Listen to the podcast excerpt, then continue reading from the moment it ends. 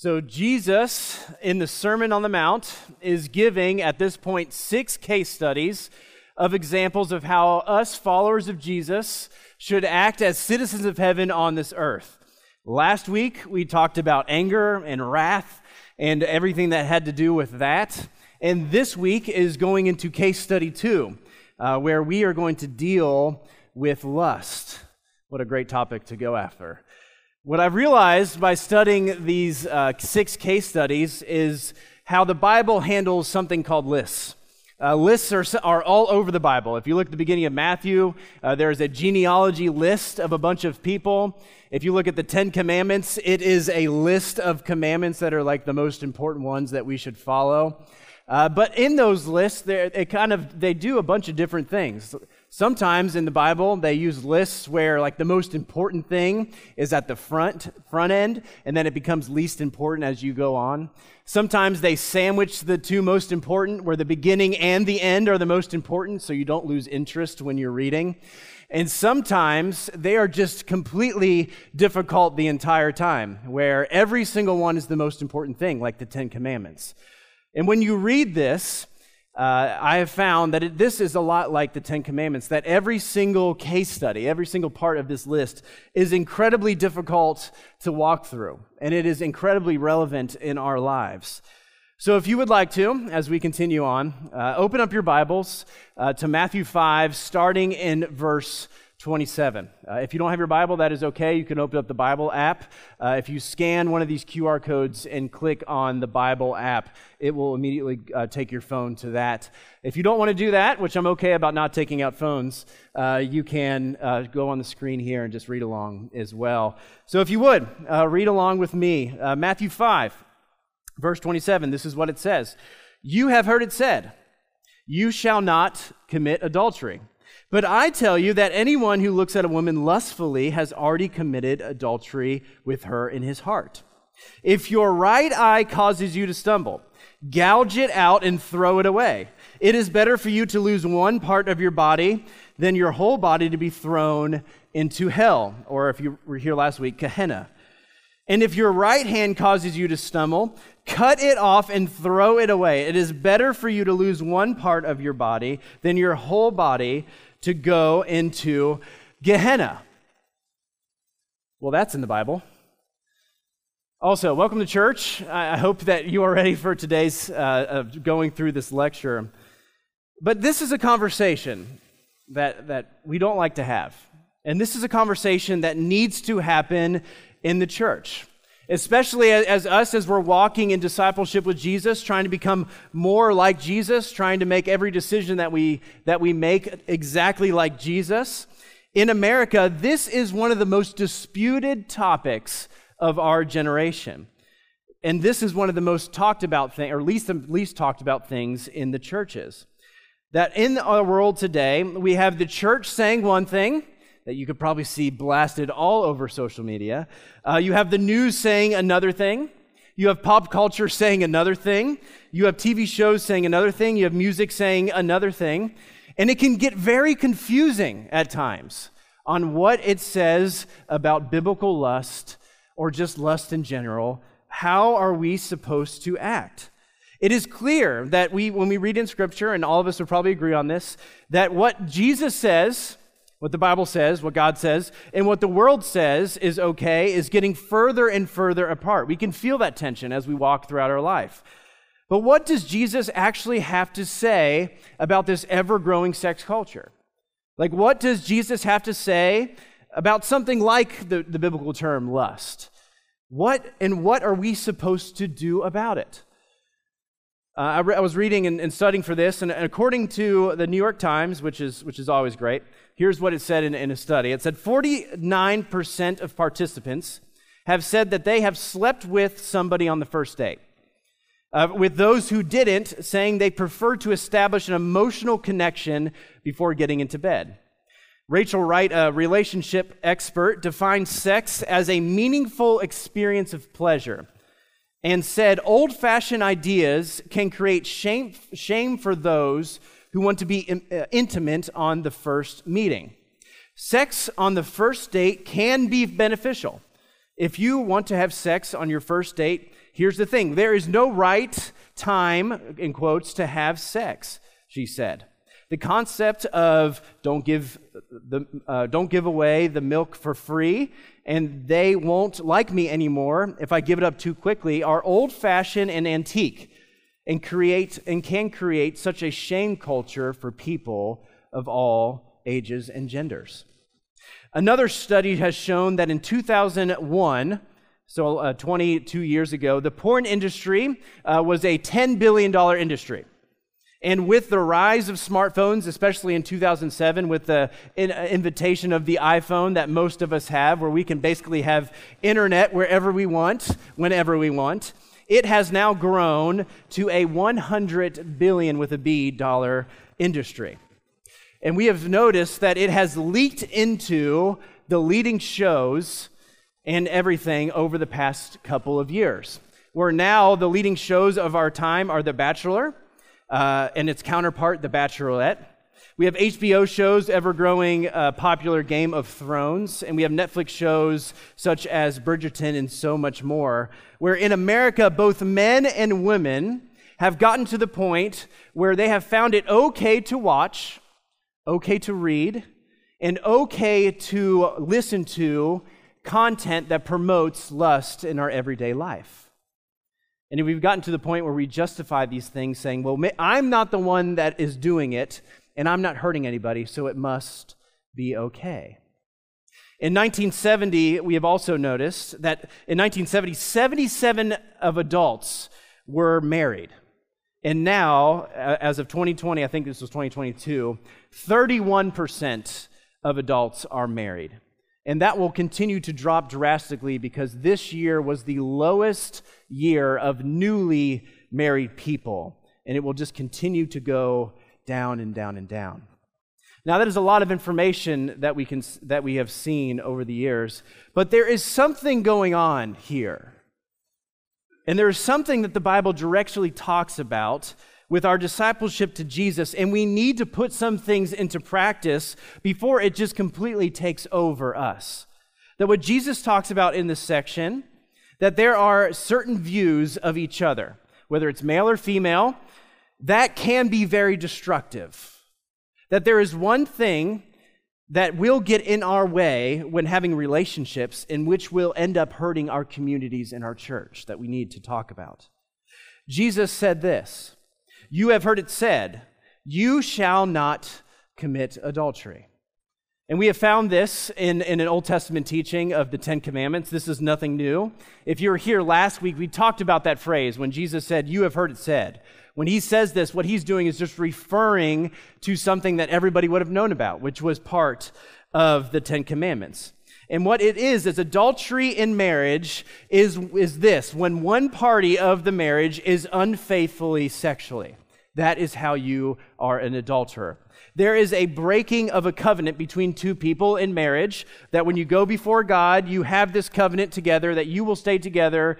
Do not let anything separate you. And if you break that covenant, that makes you an adulterer in the spouse, and a separation of that marriage can happen.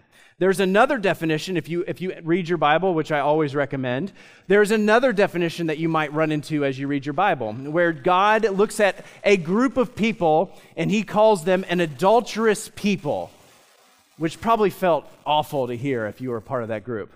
But God was referring to in this moment where there is a covenant between God and the people, which we see about five times throughout the Bible. And anytime that group of people that had a covenant with God broke that covenant, God referred to them as adulterous people, where they decided no longer to follow the covenant with God, but decided to make another covenant with different gods. That made them a breaking of a covenant. But what Jesus is talking about here is the first one that we need to understand that it is between essentially a married couple or another person looking at another person, which we'll talk about. But Jesus is not talking about just adulterous people with God, but a very individual of us in community, how we are supposed to respond. But the thing is, is Jesus is talking about to all sorts of people. If you've been with us since the beginning of Matthew, you know that Jesus in the Sermon on the Mount is not just talking to married people.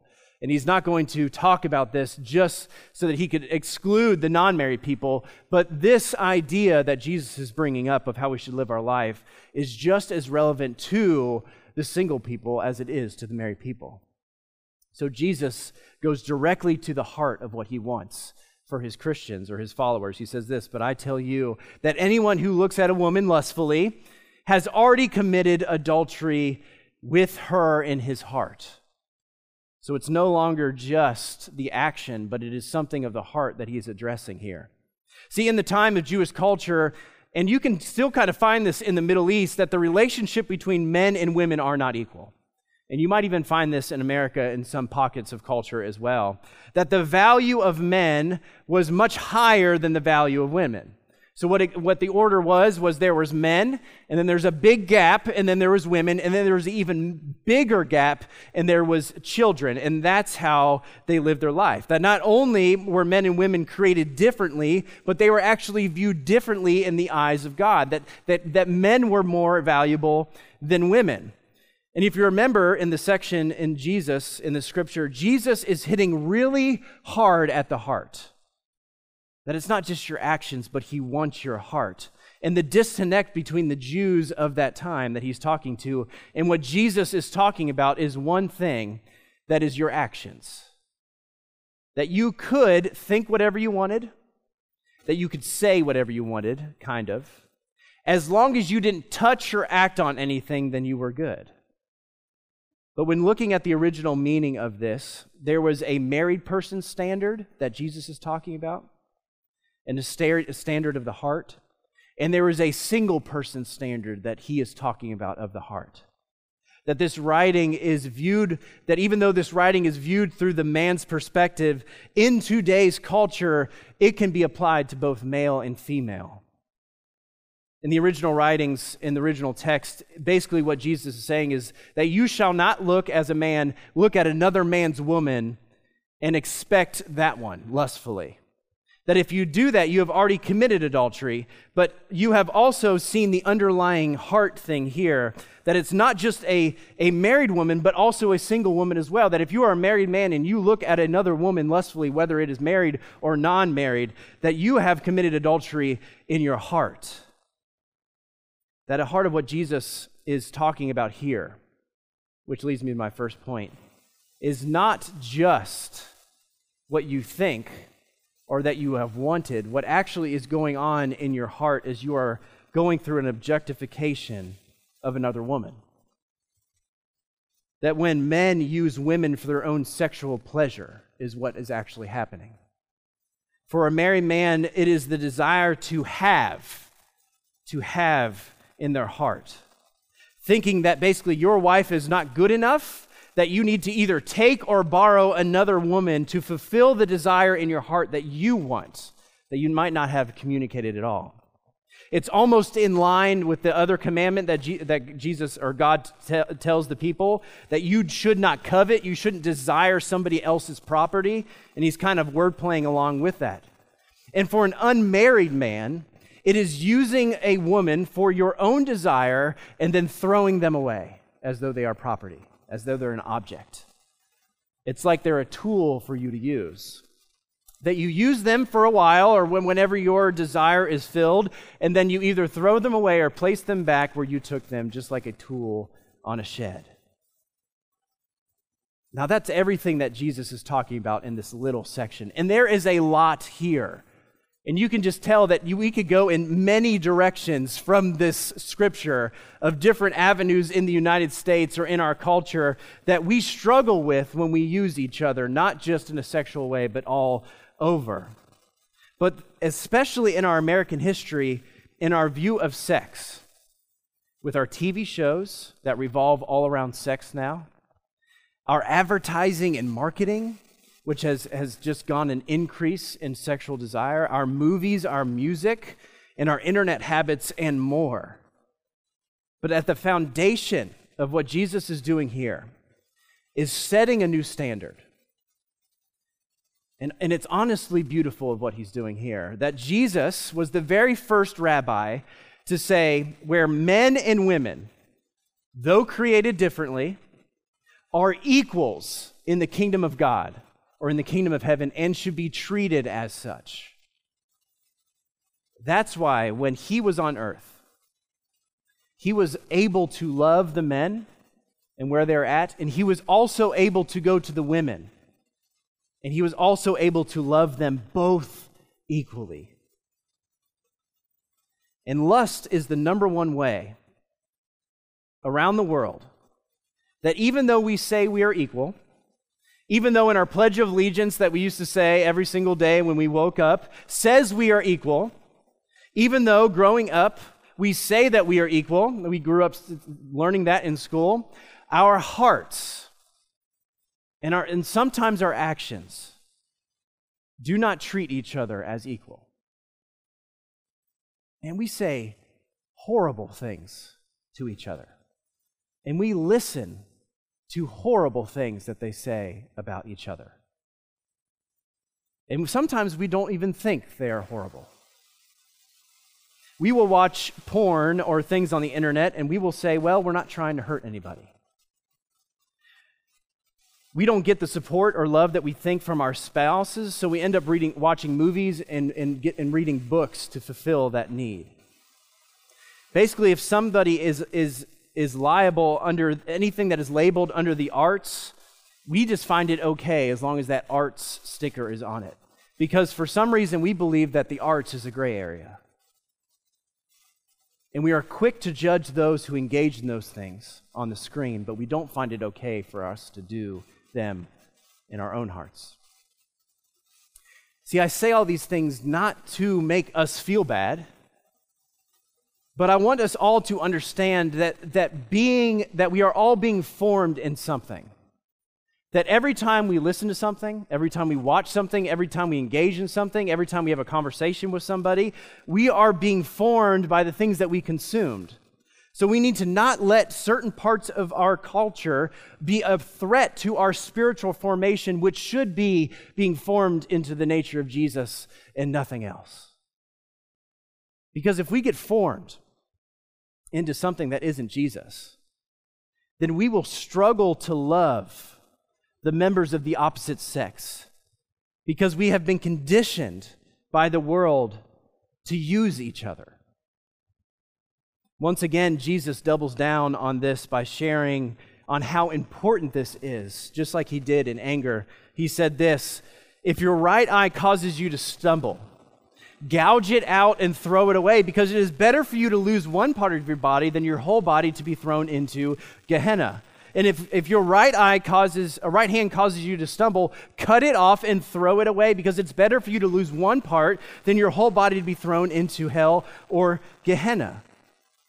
Jesus, just like last week when reconciling with your neighbor, he is, he is showing how serious this matter is by using a literary technique called hyperbole where he exaggerates the situation and paints a picture on just how important it is to get rid of this in your life. Don't let it sit. That it's better for one part of your body to experience suffering or to experience withdrawal in its life, for your entire body to experience what we learned about last week, which would be hell on earth. And I do, I do believe, just a side note, that, side note, that I don't believe Jesus is into self mutilation here. Like, I don't think that he's, he's calling you to like take out your pocket knife and to just cut off your hand. Um, because what I believe, what, what it's clear to hear that if Jesus was actually talking about lust and wanting to remove one object, there actually is probably one member that should be removed. And Jesus doesn't talk about that. Well, maybe he did, and Matthew, just being a good Jew, just didn't want to write those words. But Jesus understood how destructive this could be. Not just for the body of believers, where men in the church are looking at other women in the church. If this happened, this would be just awful. Uh, what would happen if the men were, were lustfully looking at other people in our community um, what would first happen is there would immediately be in place a hierarchy where men were valued more than women. There would be a lowering of women in church to almost nothingness. And then all of the women in this church would be furious at the other women because they were getting more attention than they were from their spouses. And I've seen this happen before. And if you don't believe me that this could happen, just volunteer at any major youth ministry and just see this happen amongst the kids and, and women and, and of the boys, where lust is just run rampant amongst the teenagers. This is what happens where men are just together, women are just together, and all the women are mad at each other because some boys are getting more attention than others. And that's just inside the church. We as Christians are supposed to be the redemptive avenue that brings Jesus into the world to elevate people towards the standard that Jesus commands, which is love. Jesus calls the people you are sitting next to, and that we learned last week, your brothers and sisters. Don't let it sit. Remove it from your life so that not only you can find peace and remove that suffering that just agonizes some of us, but you can go into the world and say, it is possible to remove this suffering in your life. It is possible. It is possible to find peace of suffering. And we have learned over the time that it is better to follow the ways of Jesus and trust in Him than look at the ways of the world and say, I know better and I know how to fix this problem. So we have about 10 minutes left in our sermon. Are you guys okay with talking about divorce real quick after that? Well, I'm going to anyways. So this is what it, this is what it has to say. Starting in verse 31. It has been said anyone who divorces his wife must give her a certificate of divorce. But I tell you that anyone who is divorces his wife, except for sexual immor- immorality, makes her a victim of adultery, and anyone who marries a divorced woman commits adultery. The reason, uh, what, he, what Jesus is talking about here and what Jesus, and what uh, Jesus is referring to is an Old Testament teaching from Moses. And it was in Deuteronomy 24 1, because that just sounds utterly confusing what Jesus is talking about. And this is what Moses said to his, the Israelites that he was, that he was leading through uh, the desert. It says this If a man marries a woman who, who becomes displeasing to him because he finds something indecent about her, and he writes a certificate of divorce, give it to her and send her from his send her from his house. The reason Moses uh, said this, and he was talking about the Israelites, is because this people group, especially the women, were essentially viewed as property. And he saw that this was an ever growing issue amongst the people. So, what men didn't do, or what men did, is if they did not like what their wife was doing, whether it was like did, they didn't make dinner right, they, they looked at him funny. Maybe they sneezed weird just a little bit too long. Maybe they snored at night and he just didn't like it. What they would do is they would just be like, I'm done with you, wife. You can now leave. But it was also said under tradition that up to a certain amount of years after you removed your wife, you could reclaim your wife to come back to your house. So, what would happen is these Israelite men would remove their wife, and then they would find another, uh, another husband and then some years later, the original husband would claim back his property, his wife, and then that woman, because she had another husband, would be an adulteress, which just seems like a terrible conundrum. If they were in a community together, this would have been miserable to deal with. So, what Moses is doing is actually is like the best case scenario for divorce because it's, it's obvious divorce, they don't want it to happen. So, what Moses is doing is elevating women, saying they are not property. So if you want to be, if you want to divorce your wife, you have to give her a certificate of divorce to say, I no longer have ties to her, and she is her own person to decide what she wants to do, which was, which was very, very good for that time. Moses made women not property anymore.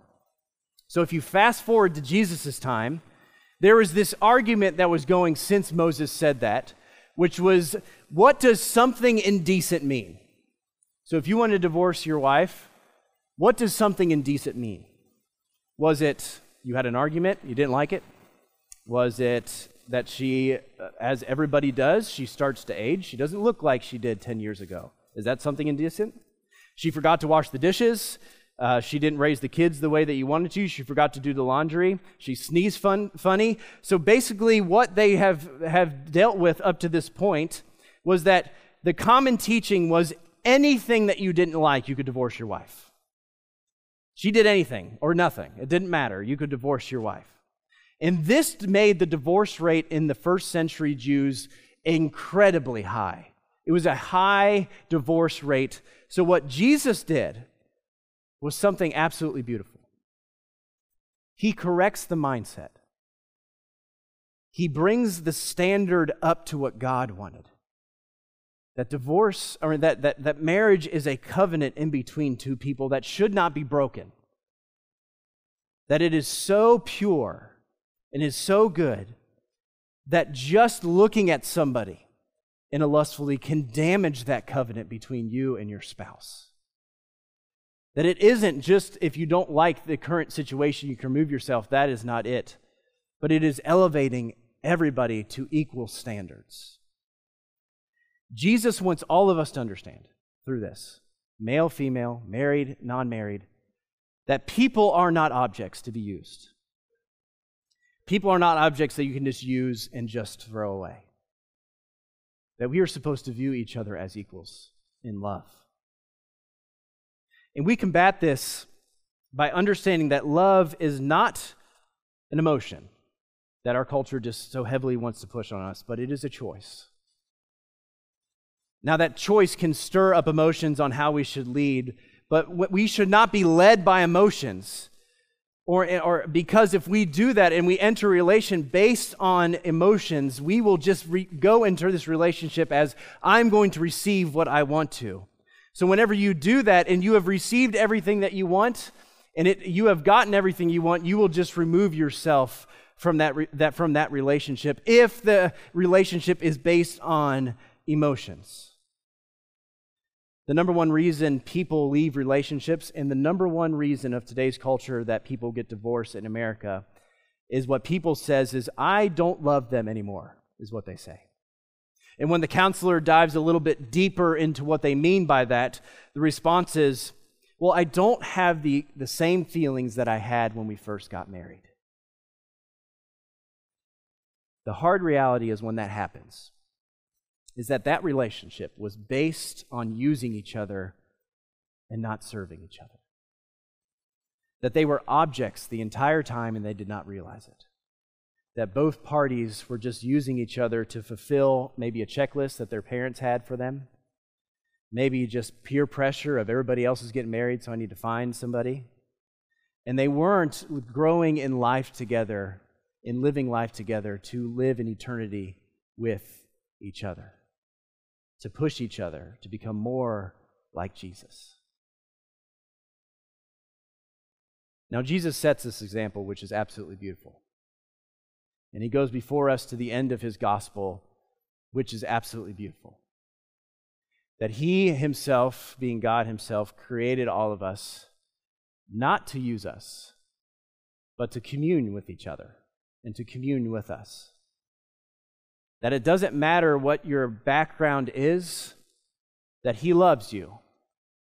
That it doesn't matter what you have done in your life, He still elevates you to the standard of which He views you, which is love. Tim Keller uh, said and stated that this is what Jesus did for us when He looked at us. He said this that you have been seen and that you are loved that there are no conditions on what something is in your life, but that you are loved at the standard at the very beginning.